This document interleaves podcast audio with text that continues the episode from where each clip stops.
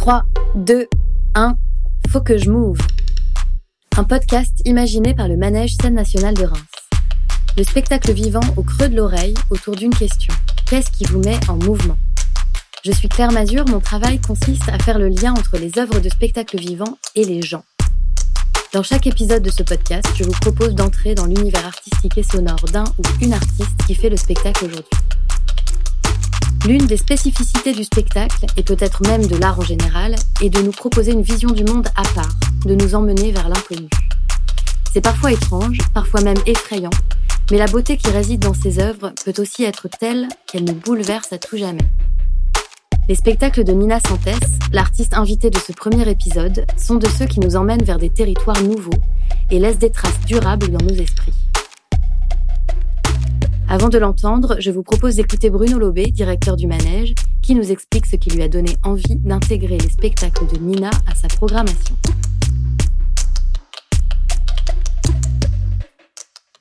La première fois que j'ai vu le travail de Nina Santé, c'était avec sa pièce Self-Made Man en 2015, qui travaillait déjà la question du rapport corps-voix et la question de l'assignation des genres. Et ce travail s'est amplifié avec Hymen Hymne, que nous avons présenté au manège en novembre 2019, il s'agissait d'un rituel avec un magnifique travail sur la voix, la lumière, le rapport au public et euh, le public qui se trouvait au milieu de ce rituel, mais surtout avec un casting de dingue. Ensuite, j'ai commencé à discuter avec Nina sur la possibilité d'une association de trois ans avec le manège. Et évidemment, cette euh, discussion m'a ouvert tellement de possibilités que j'ai attendu fébrilement une réponse positive. Bonjour Nina. Salut Claire. Peux-tu pour commencer nous dire qui tu es? Je suis une euh, personne euh, de genre féminin. Euh, j'ai 37 ans.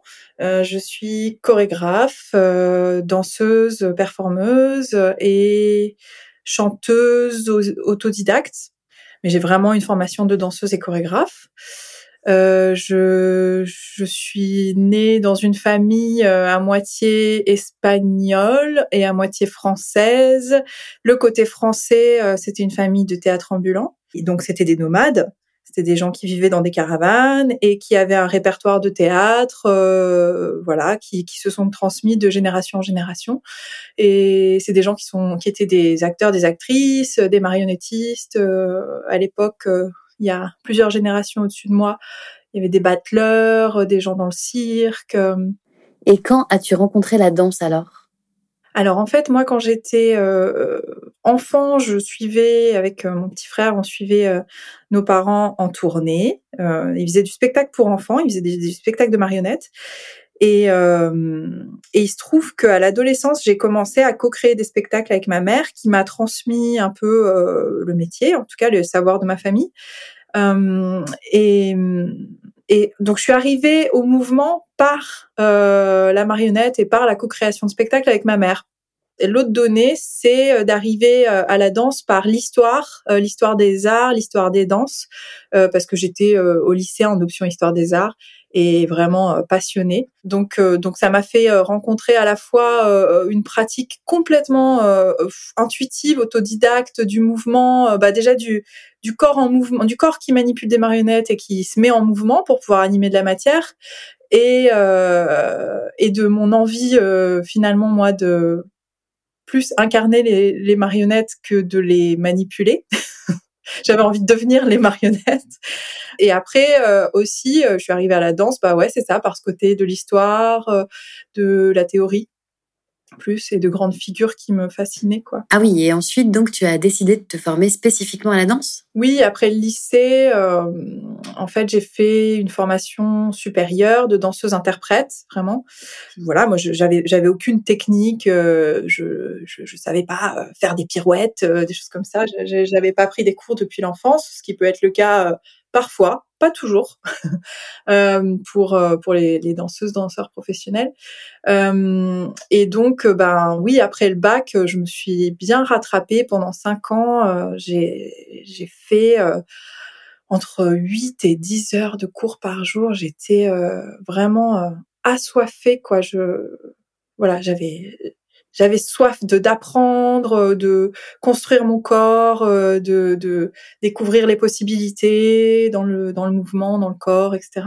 Et ça m'a amené après à la sortie de ces de ces cinq ans, ça m'a amené à travailler en tant qu'interprète avec plein de chorégraphes très différents les uns des autres et à développer mon travail, à continuer de développer mon travail d'autrice. Oui, c'est ça, ta place d'interprète et d'autrice était déjà très liée, mais tu as tout de même décidé à un moment de signer tes propres spectacles. Ben, c'est vrai, euh, comme tu le dis, pour, pour moi, ça n'a jamais été deux choses séparées. Euh, créer, impulser des projets et les interpréter, euh, collaborer avec d'autres auteurs, d'autres autrices. Mais il y a quand même un moment où j'ai voulu creuser une recherche chorégraphique, un langage à moi. Qu'est-ce que c'était ma danse ou en tout cas qu'est-ce que qu'est-ce que je voulais vraiment dire moi avec euh, mon corps, l'espace, le temps, les, les outils que j'avais. Et à partir de, de ce moment-là, euh, vers 2012, on peut dire que je commence à euh, porter mes propres projets et à dire voilà, c'est moi qui signe ça et, euh, et c'est ça mon travail. Mais oui, le premier spectacle que je signe toute seule, c'est Self-Made Man, qui est ouais, début 2015. Il parlait de quoi ce premier spectacle? Ce spectacle, en fait, il part d'un endroit euh, intime, d'un rêve que j'ai fait de mon grand-père, qui était une figure importante pour moi, euh, qui euh, qui me dit tout ça c'est bien beau, mais sois un homme maintenant. j'ai entendu cette phrase comme va exister dans le monde maintenant, mais dans, dans un rapport un peu à l'ancienne de mon grand-père, qui était quand même assez assez traditionnel euh, dans ses visions assez patriarcales. Et, et en fait, j'ai décidé de prendre son injonction au pied de la lettre et de dire ouais, je vais être un homme dans le monde. Ok, papy. Et donc je suis je suis allée à la rencontre d'une des pionnières des mouvements drag king qui s'appelait Diane Thor. Euh, qui, euh, qui proposait des expériences euh, euh, sur le temps d'une semaine à Berlin et de, de, de devenir homme. Voilà. Et c'était ouvert à tout le monde, y compris aux hommes, pas seulement aux femmes. Et, et, ça a été vraiment donc c'est une expérience de transformation de soi quoi vraiment on, on s'était transformé euh, le visage moi j'avais une barbe euh, j'étais habillée vraiment différemment et, on, et surtout on a fait un gros travail de posture et de mouvement Self-Made Man, c'est un moment important pour moi euh, parce que ce solo, euh, il me permet de comprendre que c'est ça qui m'intéresse dans la danse. C'est euh, c'est ce c'est les processus de transformation, de métamorphose, les possibilités de se réinventer, les possibilités d'un changement. Et euh, voilà. Et en l'occurrence, pour moi, faire l'expérience d'être un homme pour pour détruire un rapport à la masculinité et le réinventer aussi en même temps euh, et me l'approprier aussi en tant que, femme, euh, euh enfin en tout cas née femme avec toutes les injonctions sociales que ça que ça raconte. Ensuite sont donc venus Leaf, Imen Im, les Républiques Zombies, on va en parler un peu plus. Mais avant ça, tu fais partie d'un collectif qui s'appelle La Fronde. Tu peux nous dire ce que c'est? Euh, oui, la fronde, en fait, on n'appelle pas ça un collectif, même si euh, l'idée du collectif, elle est vraiment, vraiment au cœur du projet depuis qu'on a, on a créé cette association avec Beau, Kevin Jean, euh, en fin 2011.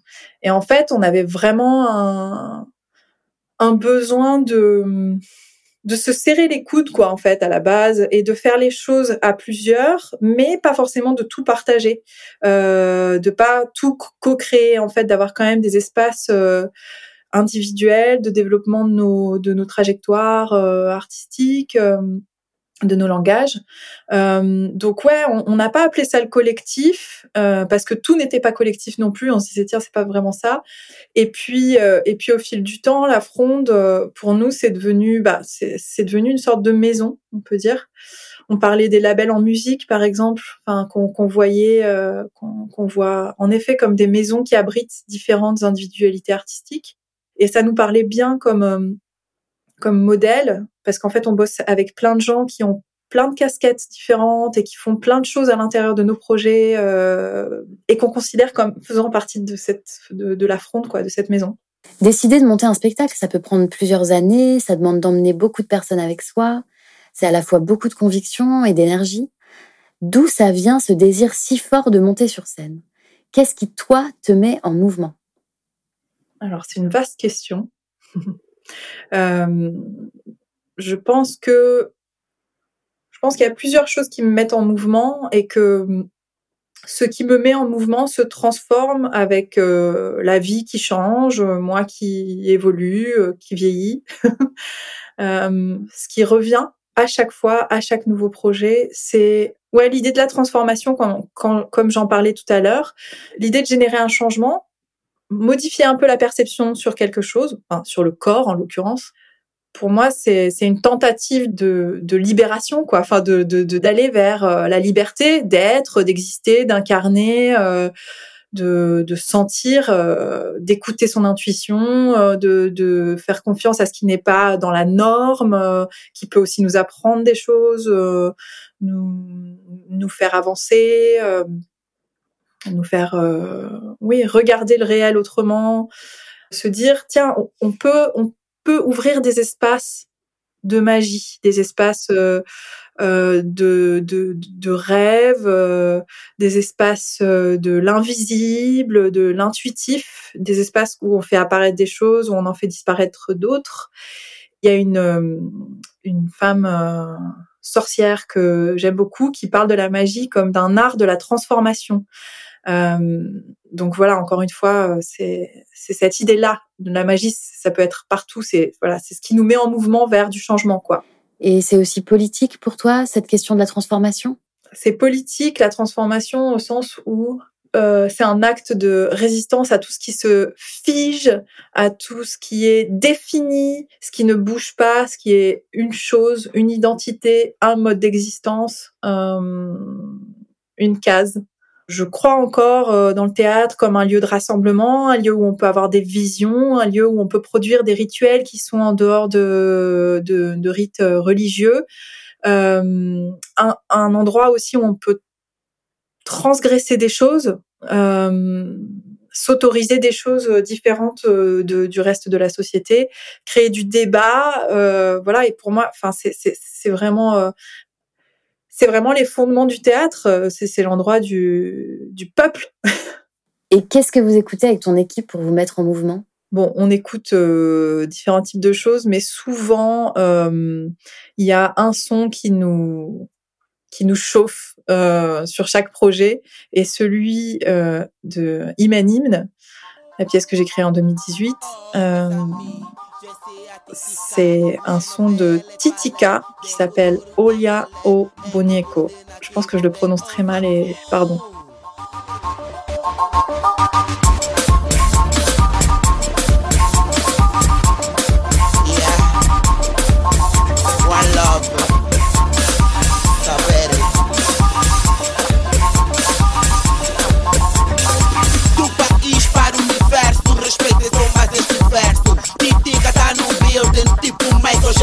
Não admirem mamoites, esse é pra arrebentar com as noites. Podem trancar os vossos papoites. Essa dama vai causar mortes. Não ligo a discriminação, sigam a globalização. Outrora fui bailarina, agora sou a menina que tá causando pânico na Eu sou da web beats, tu és da onde sua B. Ari, bora! Olha a boneca, olha a boneca, olha a boneca, chefe, toma, ele toma, chefe, toma, ele toma, olha a boneca.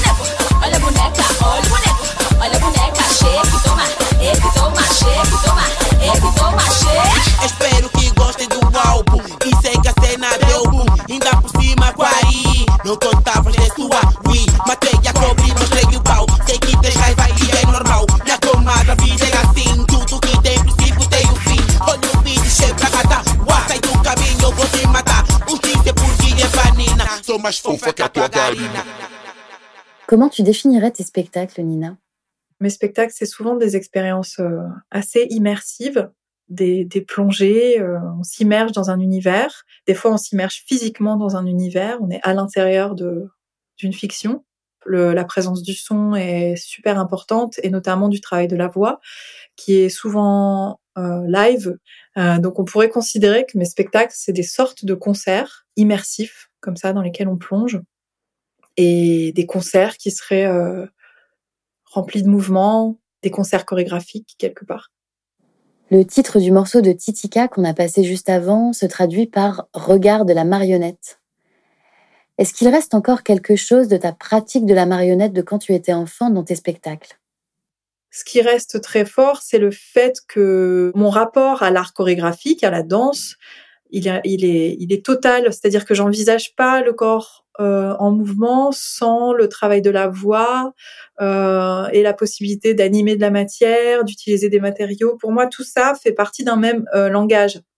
Pour moi, l'héritage de la marionnette, il, il, il, est, il est vraiment à cet endroit-là de euh, du croisement des disciplines dans mes spectacles et aussi le fait que pour moi les, les, les danseuses, les danseurs, interprètes sont, sont vraiment des des ventriloques, euh, des, vaisseaux. On va écouter un extrait sonore de Hymen Hymne dont tu parlais juste avant.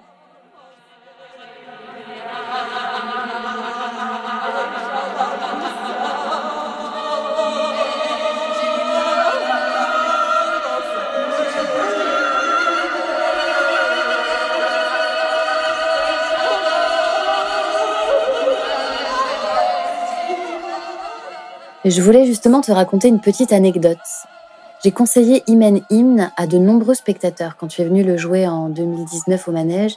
C'était dans le festival Born to Be Alive. Et il y a une personne, quasiment jamais venue au manège, très peu au spectacle vivant, qui en sortant de la salle m'a dit qu'elle n'aurait jamais imaginé que le spectacle ça puisse être ça, que ça puisse être aussi intense. Ça a été pour elle vraiment comme une révélation. C'est souvent des réactions assez fortes que les spectateurs ont après tes spectacles. Est-ce que c'est quelque chose que tu cherches à provoquer? Je cherche pas nécessairement à provoquer des réactions fortes. Euh, par contre, je cherche le déplacement, je cherche la friction, je cherche parfois un petit peu une forme d'inconfort, je cherche euh, si l'endroit qui, qui, qui, quand même va nous faire réagir, je cherche pas forcément à faire réagir fortement, mais l'endroit qui va qui va venir euh, euh, nous chercher, nous ramener à nous, à, à ce qu'on ce qu'on est en train de vivre, ce qu'on est en train de regarder, comment on se positionne, qu'est-ce que ça nous fait, qu'est-ce qu'on ressent. Il y a des gens pour qui c'est euh, inconfortable euh, et difficile. Il y a des gens pour qui c'est libérateur. Il y a des gens pour qui c'est c'est l'ouverture des vannes totale, qui se mettent beaucoup à pleurer. des gens qui se marrent. Il y a des gens qui qui se révoltent. On a eu des réactions très colériques aussi. Hein. Enfin, il y a, voilà, il y a de tout. On a joué une fois en Suisse. Euh, il y a un moment euh, de, de, scène funéraire dans la pièce et qui est très, qui peut être très émouvant pour les gens parce que les gens participent euh, et certains viennent déposer des objets en pensant à des êtres disparus autour d'eux, etc. Enfin, donc c'est très intime, très émouvant potentiellement il y a quelqu'un qui a détruit euh, l'objet funéraire construit par euh, toute la salle, quoi. Il y a quelqu'un qui s'est jeté dessus et qui a tout détruit devant tout le monde.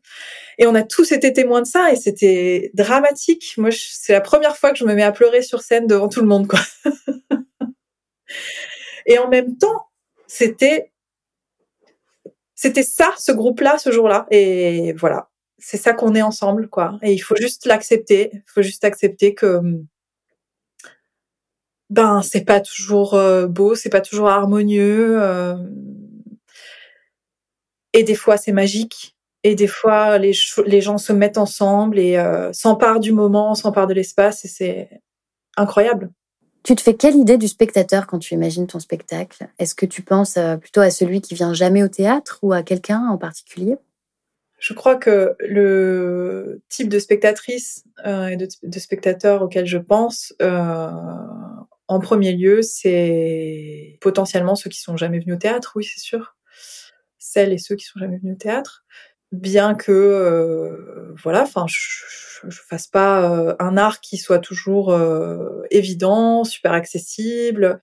Mon, envie, c'est de pouvoir le partager avec des gens qui seraient pas du tout en contact avec avec avec ce type de, voilà, ce type de proposition j'ai envie de travailler avec les théâtres pour que ça redevienne des espaces qui appartiennent vraiment à tout le monde, qui sont ouverts à tout le monde, qui invitent tout le monde, des espaces inclusifs en fait. Et, et dans ma façon d'écrire des spectacles, je peux avoir un souci d'inclusion et des fois, ça se traduit dans l'espace ou dans la façon dont la pièce est construite. J'ai littéralement envie de partager cet espace avec les gens. On a plusieurs fois dit le mot de magie. Il y a, je crois, des représentations où ça fonctionne particulièrement bien. Est-ce que tu as en tête une fois où la magie a particulièrement opéré? Je pense à une fois, euh, on a joué en Italie dans une petite euh, ancienne chapelle, c'était un peu rock'n'roll. il y a un moment, euh, une scène qu'on appelle les pleureuses, où on, provoque des tremblements et voilà, il y a des un espèce de chant comme ça, de lamentation. Et, et là, mais vraiment, mais tout le monde s'est mis à se lamenter avec nous à, à, trembler aussi et à se lamenter, enfin surtout les femmes, je dois dire. Et c'était assez fou. Et est-ce qu'il y a des fois où ça marche pas? Euh, Ouais, ben la dernière fois où vraiment euh, ça a été très très difficile, c'était de jouer République Zombie en pleine pandémie parce que c'est une pièce qui résonne beaucoup avec l'actualité et il y a eu euh, euh, une date qu'on a fait à Paris qui voilà qui du coup il y avait très peu de public euh, alors que c'est une, une, pièce qui, qui, demande, enfin toutes les pièces hein, certainement, mais c'est une pièce qui demande quand même d'être euh, d'être vraiment une masse de, de, de, de, de gens, une agora quoi, enfin une une petite communauté, un collectif. Et, et, là, il y avait vraiment pas beaucoup de monde euh, et les gens, euh, voilà, on devait rester respecter les les les, les règles sanitaires euh, de distance, etc. Et, et c'était très dur parce que parce qu'il y a plein de choses de la partition qu'on pouvait pas faire. Et voilà, c'était comme en fait euh, accepter l'impossibilité. J'ai eu l'impression qu'on baissait les bras, quoi, qu'on qu'on qu'on était obligé de se résoudre à euh, à la règle, aux règles qu'on nous impose et que on n'avait pas d'autre choix que d'obéir et qu'il n'y avait pas de transgression possible, qu'il n'y avait pas de euh, d'invention possible. Enfin, ce jour-là, pour moi, ça, ça, ça marchait pas parce que, enfin, il n'y avait pas de magie parce que parce que les, le poids des règles était trop dur, quoi. Depuis septembre 2021, tu es artiste associé au Manège pour trois ans. Qu'est-ce que ça veut dire pour toi cette association? Pour moi, ça veut dire une chose très concrète euh, de d'avoir une maison. Euh, et, voilà, et c'est marrant parce que venant d'une famille nomade, euh, euh, en fait, ça veut dire quelque chose de vraiment très fort pour moi. Enfin, se poser dans, des murs en dur et puis dire voilà, on va faire des choses avec cette équipe-là, dans ce lieu-là, pendant un, temps qui n'est pas un one shot, ce qui n'est pas juste là une fois comme ça, mais on va vraiment prendre le temps sur plusieurs années. Cette saison 21-22, on va te retrouver trois fois au mois de février.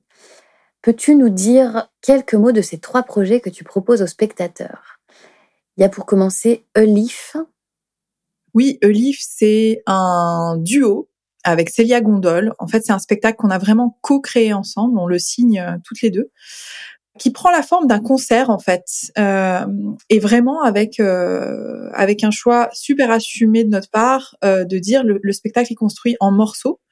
Euh, donc il y a beaucoup de ruptures, euh, il y a des morceaux courts, des morceaux longs, et en fait euh, nous on a donné un titre à chaque morceau qu'on présente parfois aux spectateurs.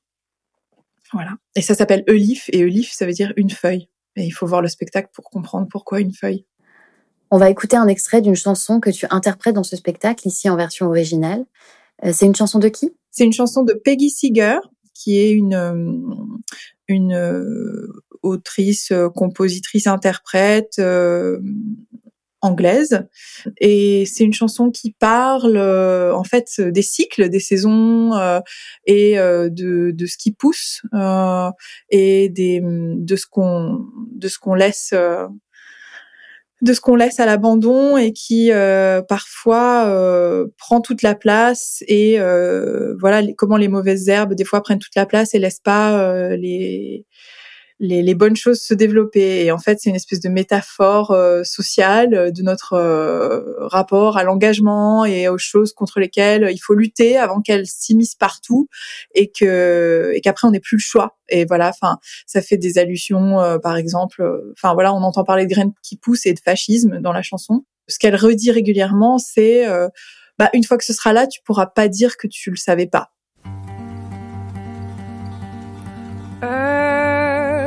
Every year the seeds are growing. Unseen, unheard, they lie beneath the ground. Would you know until their leaves are showing that with weeds all your garden will abound? If you close your eyes, stop your ears, hold your tongue, then how can you know? For seeds you cannot see may not be there. Seeds you cannot hear may never grow. Toi et la fronde, vous allez nous proposer aussi un week-end que vous avez appelé la nuit Reclaim the Night. Ça a l'air dingue. Est-ce que tu peux nous en dire un mot? En fait, euh, cette, euh, cette édition de la nuit à Reims, on l'a appelée Réclamer la nuit, Reclaim the Night, euh, parce que euh, ben parce que la nuit, c'est devenu un c'est devenu un territoire interdit en fait depuis le début de la pandémie. Que voilà, que, en France il y a eu des couvre-feux comme on le sait, euh, et, on a eu envie euh, de de dire euh, pour pour continuer de de d'être de, des sociétés euh, saines d'esprit, il faut, il nous faut la nuit, quoi. Il nous faut cet espace-là, sinon on va, on va crever, quoi. Enfin, on a besoin de la nuit. On a besoin de la nuit, euh, ok, pour dormir, pour se reposer, se ressourcer, pour euh, rêver, pour, euh, bah, encore une fois, enfin, transgresser, se métamorphoser, croire à l'irrationnel, pour l'invisible, pour l'obscur, pour plonger dans l'obscur, et pour être sain le jour, on a besoin de la nuit, sinon on, devient fou, quoi. Alors là, en l'occurrence, au manège, ça sera sur un week-end, ça sera sur deux soirs. C'est fondé sur sur ce désir de euh, de, de, faire euh, des expériences collectives dans la nuit ensemble et de réfléchir à au pouvoir de la nuit, euh, à ce qu'on fait la nuit, qu'est-ce qui se passe la nuit, qu'est-ce qui apparaît, qu'est-ce qui apparaît la nuit. Euh, et comment aussi ça peut être, enfin comment c'est un espace de résistance, euh, comment euh, c'est un espace euh, aussi euh, bah, pour le rêve bien sûr. C'est un moment de rassemblement, d'expérimentation euh, qui croise les disciplines de, de, la musique, de la performance, des gens du monde du cabaret, des gens d'autres mondes, du spoken word, de, de la poésie et tout ça et tout ça. Et vous allez proposer aux spectateurs du manège de participer à des ateliers autour de la danse, de la voix, de la scénographie. Oui, en fait, dès le vendredi, on a envie de proposer des façons de se rencontrer euh, un peu inédites, un peu différentes, euh, avec euh, une partie de, de, des équipes de la Fronde et des invités. Et, et, en effet, le samedi, on proposera des ateliers de pratique dans la journée. Et comme, euh, enfin voilà, c'est des, des, étapes, euh, des, des, façons de rentrer dans la nuit ensemble, quoi. Génial. Autre chose, cette année au manège, tu vas imaginer ton nouveau spectacle, Beauty Glow Tanning Studio, c'est ça? Oui, en fait, c'est pas le titre du spectacle. Ça, c'est le titre d'un lieu. Enfin, c'est le nom d'un lieu, pardon. Euh, en fait, Beauty Glow Tanning Studio, c'est le nom d'un salon de beauté dans lequel travaillait ma sœur. Et, euh, moi, j'utilise le nom de, ce salon de beauté euh, pour baptiser euh, la scénographie de ce spectacle. Et en fait, donc, le décor, le décor de ce spectacle.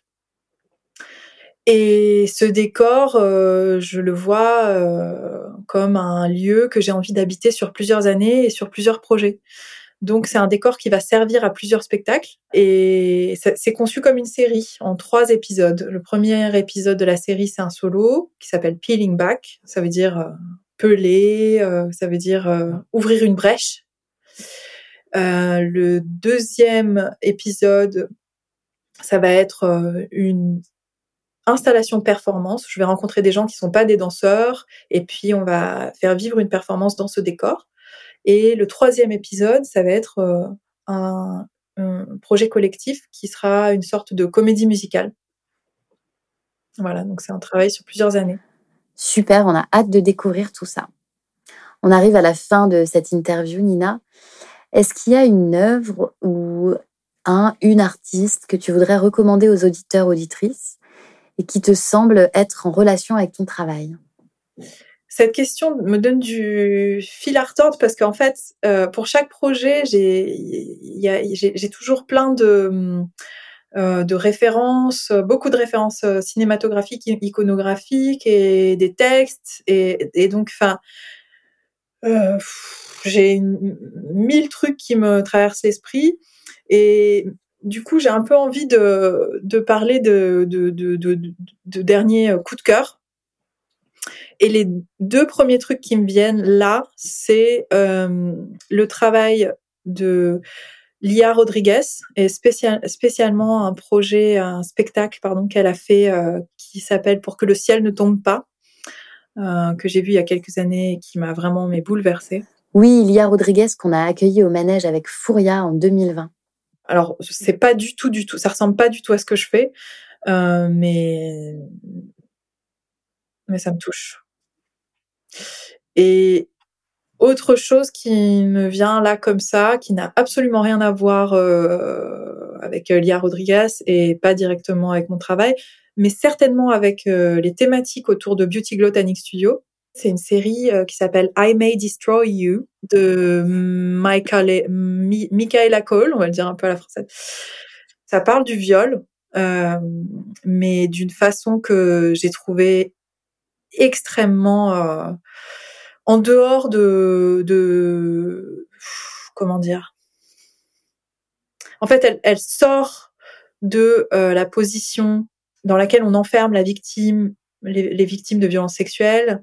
Elle, elle sort aussi d'un rapport euh, manichéen bien mal. Et pour moi, elle parle de l'innommable d'une façon qui est tellement euh, humaine, euh, simple, euh, et ça m'a vachement touchée. Merci beaucoup, Nina. Merci à toi, Claire. Ce sont sur ces mots de Nina Santès que cet épisode s'achève. Un grand merci à elle de s'être prêtée au jeu. Merci également à vous, auditrices et auditeurs de ce premier épisode. Nous vous donnons rendez-vous les 17, 23, 25 et 26 février au Manège pour découvrir les spectacles de Nina.